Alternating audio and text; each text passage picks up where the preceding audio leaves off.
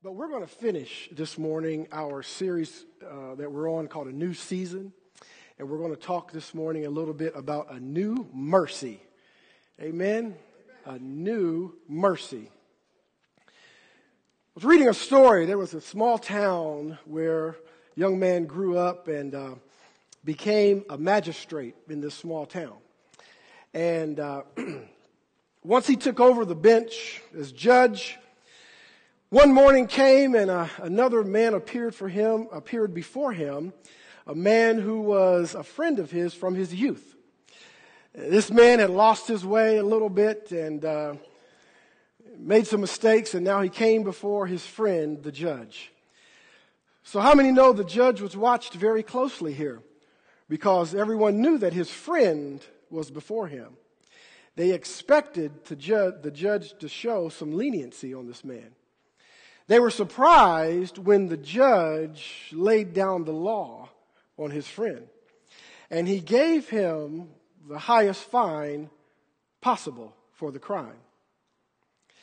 They were further surprised that when the proceedings were finished, the judge sought out the court and the bailiff, and he reached in his pocket and he paid the fine for his friend. How many know that though you were judged for your sin, the Lord Jesus Christ Himself, the greatest judge that there ever was and ever will be, actually paid your fine? Isn't it good to know that you have someone, the one who is able to judge you, the one who is able to sentence you, actually paid your fine for you? And I want to tell you this morning that that fine did not come at a small cost. The fine came at a steep cost. In fact, it cost your Lord his very life. But not only did it cost him his life, it cost him his precious blood. Come on, somebody. I was talking with my son the other day, and we were, we were talking about the resurrection, got on the subject of the resurrection. And he began to ask me some questions about Jesus and why he had to die such a horrible death. And I began to explain to him that the whole sin of the world, seven billion people in the world right now, all of that was on him. But not only that, all the people who had lived before Jesus manifest himself. Come on. But not only that, all the people that would ever come after Jesus. Do you know that should the Lord tarry and not come back this very day, people that are born tomorrow that don't even know the sins they will commit have already been forgiven? There's been made a way for them to already be restored before they are even born. Come on, somebody. That's what I call foresight. All you have to do is accept Him. I can't think of a better time to end our series on a new season. We've defined a new season as simply this a time or period created by God, characterized by a move of His Spirit, having recently come into existence. You see it there. A time created by God. The catalyst for this time is a move of His Spirit. We're in a new season. We are in a new season. How many know that after the Lord Jesus died on the cross, things seemed dark? Things seemed dismal. But oh, on the third day, when the stone rolled away, oh, it was time for a new season. A new season of grace. A new season of mercy. We've been looking at Isaiah. The Good News Translation of chapter 43, verse 18 says, But the Lord says, Do not cling to events of the past or dwell on what happened long ago. Watch, he says, for the new thing that I am going to do. Ah, it is happening already. You can see it now. I will make a road through the wilderness and give you streams of water there. In other words, I create life where there is no life for you. It's a new season. If you have your Bible or your device this morning, turn with me to the book of Hebrews. We're going to talk a little bit about a new mercy that God is bestowing upon us. Book of Hebrews, chapter 2. I am looking at the New King James Version of the Bible. And the writer of Hebrews simply says this, verse 16 says, For indeed, he does not give aid to angels. Now, I want you to listen to these words. He does not give aid to angels, but he does give aid to the seed of Abraham. Come on. Therefore, in all things, he had to be made like his brethren, that he might be a merciful and faithful high priest in things pertaining to God. To make propitiation for the sins of the people. For in that he himself has suffered, being tempted, he is able to aid those who are tempted. He had to take his glorious essence and wrap it in a fallen flesh he had to become like you and I. For there is no other substitute that would be able to atone for the sin of man. There is no other substitute that had so perfect a blood that would pay the price for you and I. Listen, I don't know if you've heard, but the wages of sin is what? The wages of sin is death. But the gift of God, come on, eternal life.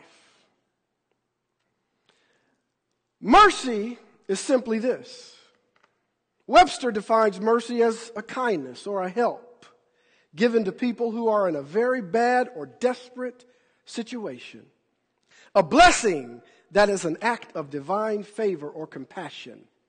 How many have ever been in a very bad or desperate situation?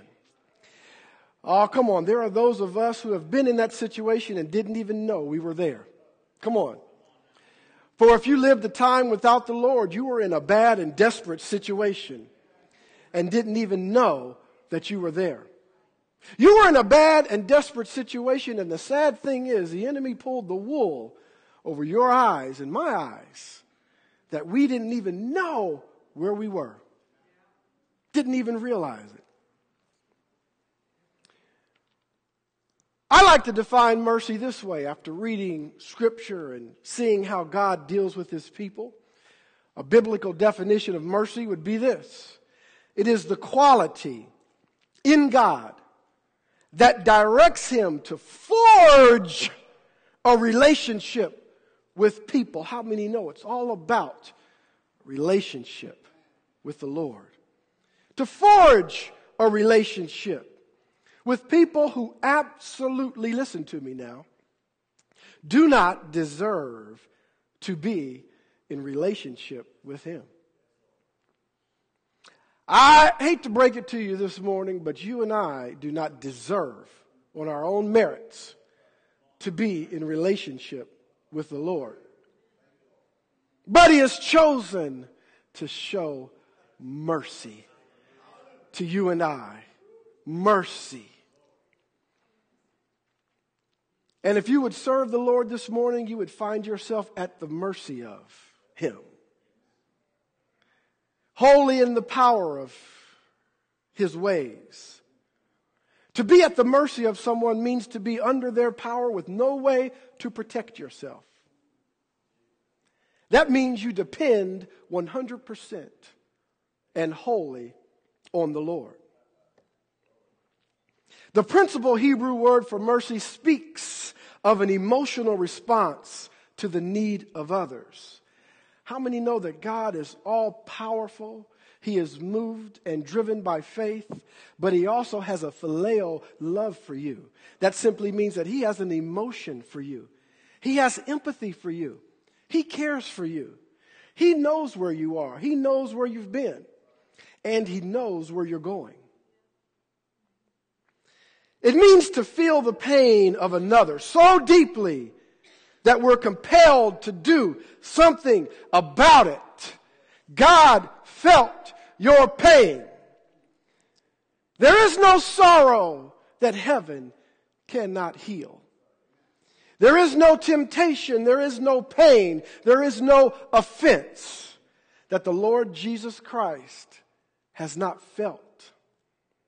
There is nothing that you have gone through or ever will go through that he has not felt. Come on. In fact, people in Bible times believed that the seat of emotion was found in the intestinal area. That's why the King James Version uses the bowels of mercy. It simply means way down deep inside, the bowels of mercy. William Barclay defines mercy this way to get inside someone's skin until you can see things with their eyes, you can think things with their mind, and you can feel things with their feelings to move in and act on behalf of those who are hurting. How many know there's a, we should have compassion and God has compassion on people. But there is even, uh, there is even a deeper seated feeling that God has for you. And it's called mercy. It's deeper than compassion. It even goes beyond empathy. He knows your deepest, darkest secrets, your deepest, darkest hurts, your deepest, darkest emotion. He knows. And mercy has a question for you today. Who are you going to believe? Who are you going to believe? The one that created you, the one that breathed the breath of life in you, the one that has seen you fail and been there right to pick you up. The one that has felt your pain and seen your hurt. Who are you going to believe this morning? Are you going to believe the world that doesn't really care about you? Are you going to believe the lie of the enemy? Are you going to believe sin, for it is at your door this morning? Come on. Or are you going to believe the one who has mercy on you. Lamentations 3 22 and 24 says this Through the Lord's mercies, we are not consumed because his compassions fail not. They are new every morning. Great is your faithfulness, O Lord. You see, the Lord is my portion, says my soul. Therefore, I hope in him. I love what Joyce Meyer had to say about mercy. She said that I'm so glad his mercies are new every morning because I used up all the ones from yesterday. Come on. And not only are they new every morning, they're everlasting. That means it will never end. You wake up in the morning, new mercy waiting on you. Before you've had it, now this will blow your mind. Before you've had a chance to do anything, before you've had a chance to do good or to do evil, a new mercy is waiting on you. Oh, come on. Oh, it's waiting on you. Mercy is calling out to you and saying, Come to me, repent. Come to me, I'm waiting for you. Now, it's not that God is expecting you to do something wrong. It's not that He wants you to fail or to sin. But should you sin, should you fail, you have an advocate with the Father. You have a great counselor. You have an intercessor. Come on. You have someone that the Father sees you through. That when you mess up, you are covered by the blood. A lot of people who grew up in church, have been around Christians for a, time, learned church vernacular, One of the phrases that Christians use sometimes is plead the blood. I just plead the blood over this situation. A lot of times people use that and they don't even understand what they're saying. Understand what the blood is meant for. Somebody offends you a little bit, you're pleading the blood. Something doesn't go your way a little bit, you're pleading the blood. But sometimes you got to go through some stuff. Come on. The only way to get to it is to go through it. Come on. But the blood covers your sin. The blood is for when you're in the miry clay, down in the muck. Come on, somebody. And you can't get out. You're trying to get out on the side of the wall. You can't get out because it's muddy and there's muck. Come on. But God in His mercy reaches down and brings you up out of the miry clay by his blood. Come on. He sets your feet on a rock and he establishes things. That's what the blood is for. Plead the blood. Mercy has some benefits for us. Come on.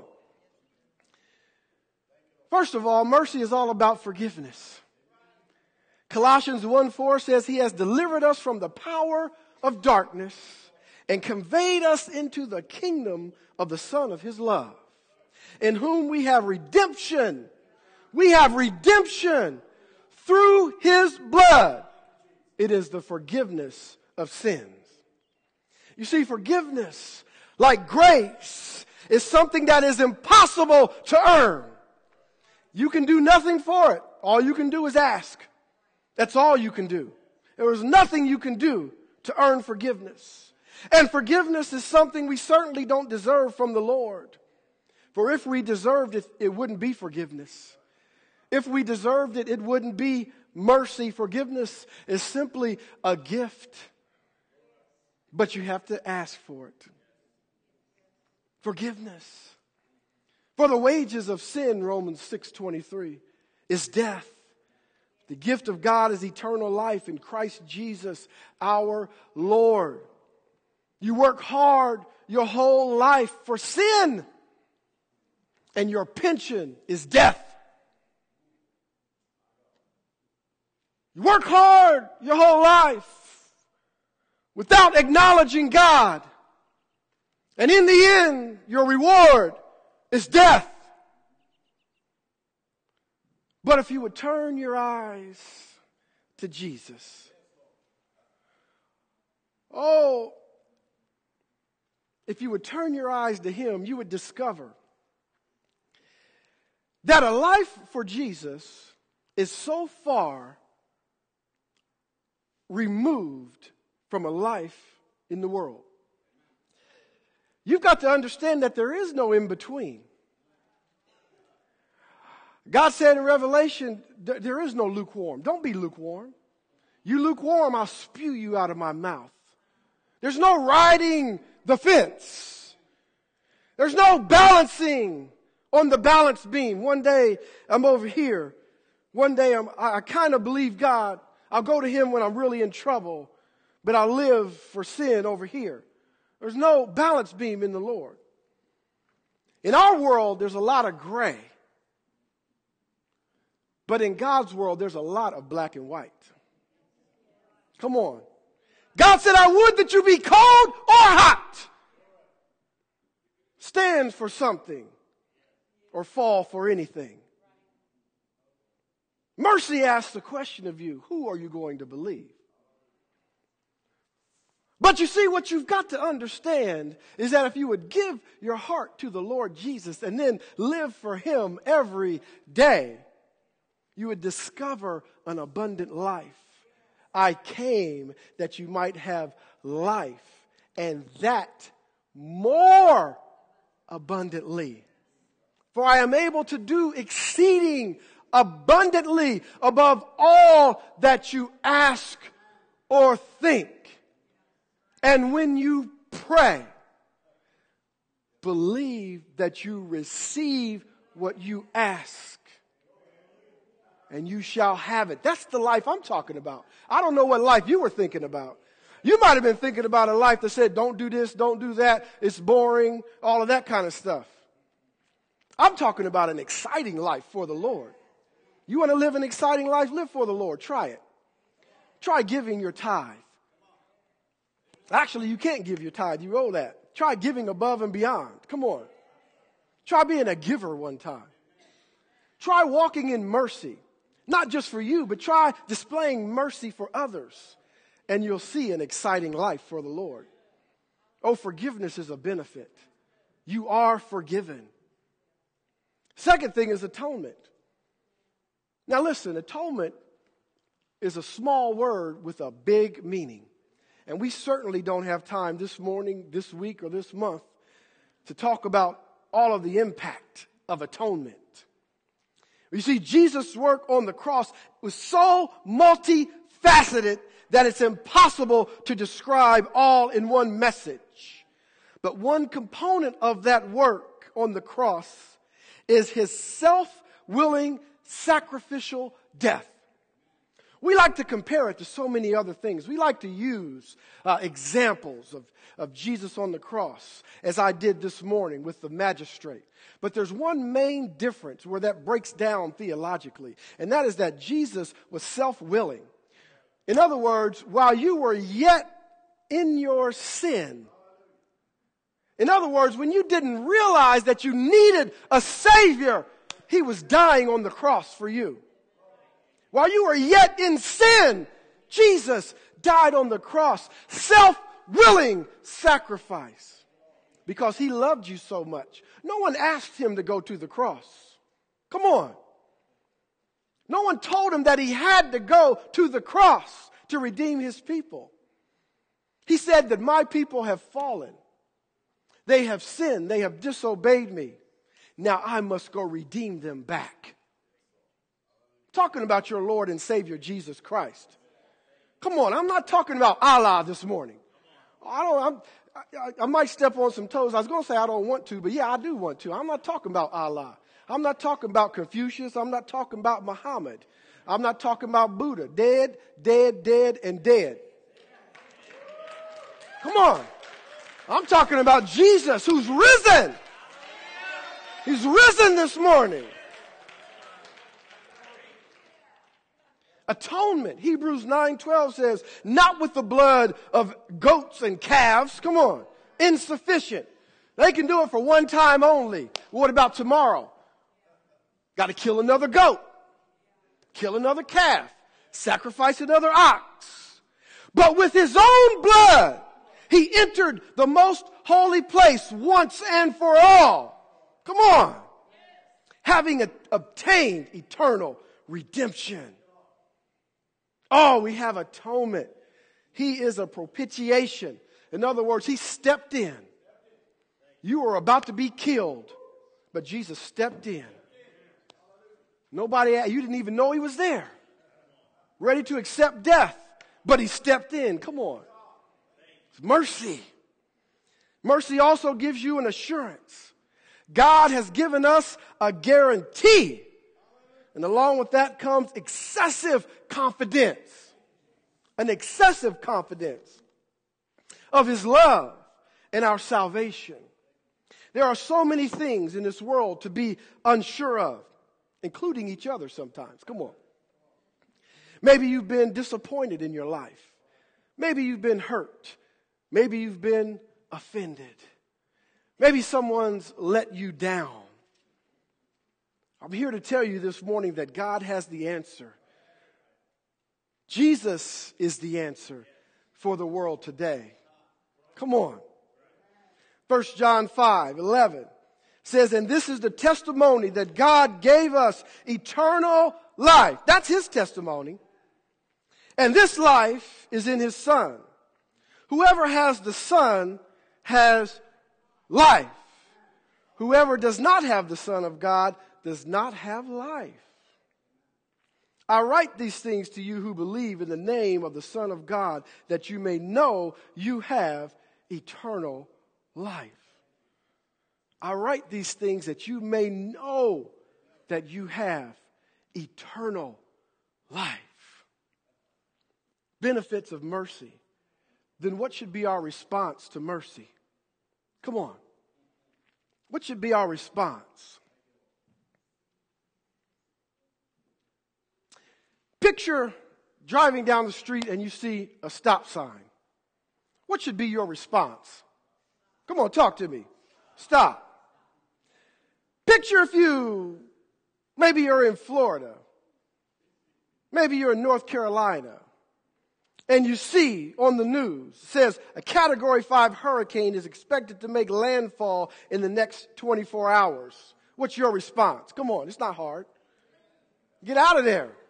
Get in your car, drive somewhere else. Picture a sign as you walk through the woods and you look over at a body of water and you see a sign that says thin ice. What's your response to that? Don't walk on the water. Come on. Unless the Lord Jesus says, Come.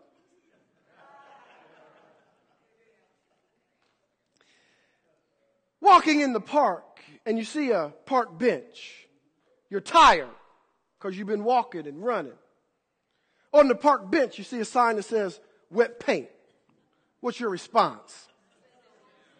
Don't sit on the bench. Seems like when it comes to responses to signs of the world, we can so easily find the correct one. But God offers mercy. And then what should be our response? It should simply be surrender. It should simply be surrender.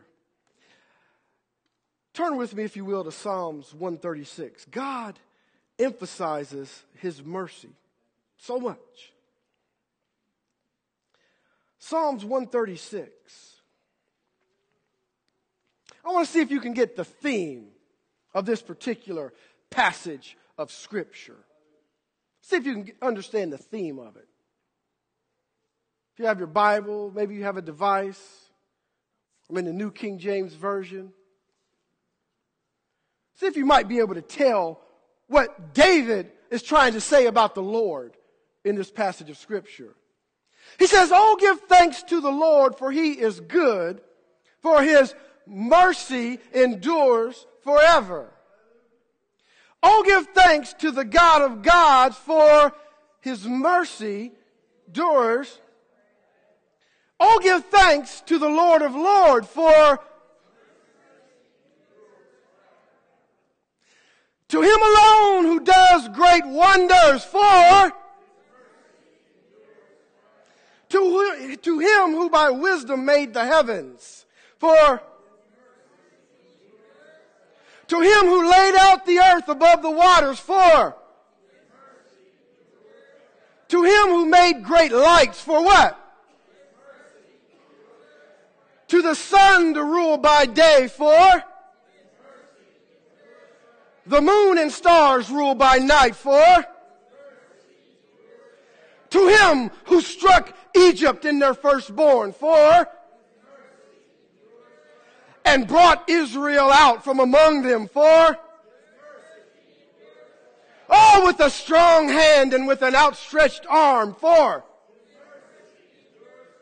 to him who divided the Red Sea in two. For what? All right. We're about halfway through this passage of scripture. Now I want to tell you something. God is a God that never sleeps nor slumbers. Am I right? When you're in trouble, you don't call up God and God says, Well, I'm a little tired right now. Can it wait until tomorrow? I've been working. I was up all night watching the game. I cut the grass, and now I'm a little tired. Can it wait till tomorrow? No, he never sleeps or slumbers.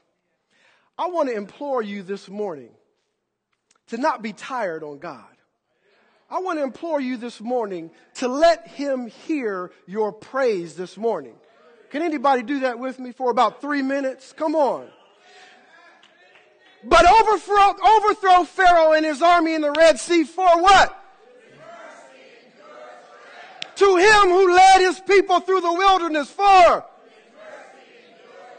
to him who struck down great kings for.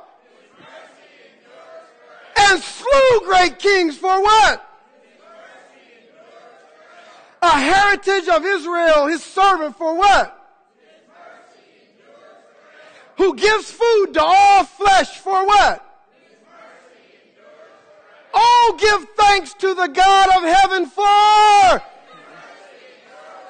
Now give the Lord some praise this morning. His mercy endures forever.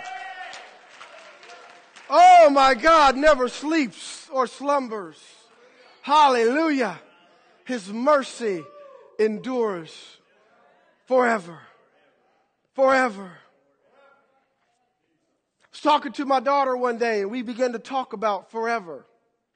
And it kind of frightened her because we began to talk about how God is from everlasting to everlasting. He's always been. Now, I don't know if you've ever sat down and thought about that for a moment. God has just always been there. Think back as far as you can think, and He was there before that. Before the world, before everything was created, He was here before that. There was nothing before Him. And then we begin to talk about when we go to be with the Lord. And it'll be one big long day. And after that, it'll keep going. And then after that, guess what? It's going to go some more. I don't know if you can comprehend how long forever is. But as much as you can comprehend it, realize that His mercy endures forever. Mercy asks a question Who do you believe? Who do you believe? I want to tell you something about the Lord Jesus this morning. He manifests himself to that young girl. Most of the time, when we think about Jesus, we are reminded of when he walked the earth. He was an example for us. How he walked the earth filled with the Spirit of God. But how he got tired. How he got hungry. How he was tempted, just like we are tempted. We think of him as limited. We see him on a picture. We have images of what we believe he looked like. That's why I really don't want us to have any images of Jesus. I know there's some that might be sacrilegious, but it's just me. It's a personal thing. Because Jesus is all things to all people. What you must understand is that Paul told the Corinthians this. He said, Though we have known him in the flesh, we know him thus no longer. We no longer know Jesus by the flesh. We know Jesus today as a risen Savior, a risen King, seated at the right hand of the Father, that God may be all in all. So when you think of Jesus, don't just remember Jesus of the flesh don't just remember Jesus who had to go away to pray because he was tired. When the people went to the mount and Jesus ascended into heaven, they all looked up in wonderment. And the angel said, Why do you look in wonderment? This same Jesus shall return to you. Now, for years, I pictured in my mind this same Jesus, this same Jesus that turned water into wine, this same Jesus that healed the blind man, this same Jesus that walked from here to there. But that's not the Jesus he was talking about. I don't want to blow your theology this morning, but that was a limited Jesus. That was the Jesus that had to come to be like you and I.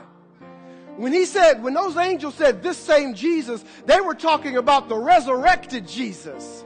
Come on, they were talking about the Jesus that had died on the cross, went into the grave for three days. He went down into Hades. Come on, somebody. Kicked the door in and he took captivity captive. Knocked on the door. Who is it? It's the King of glory.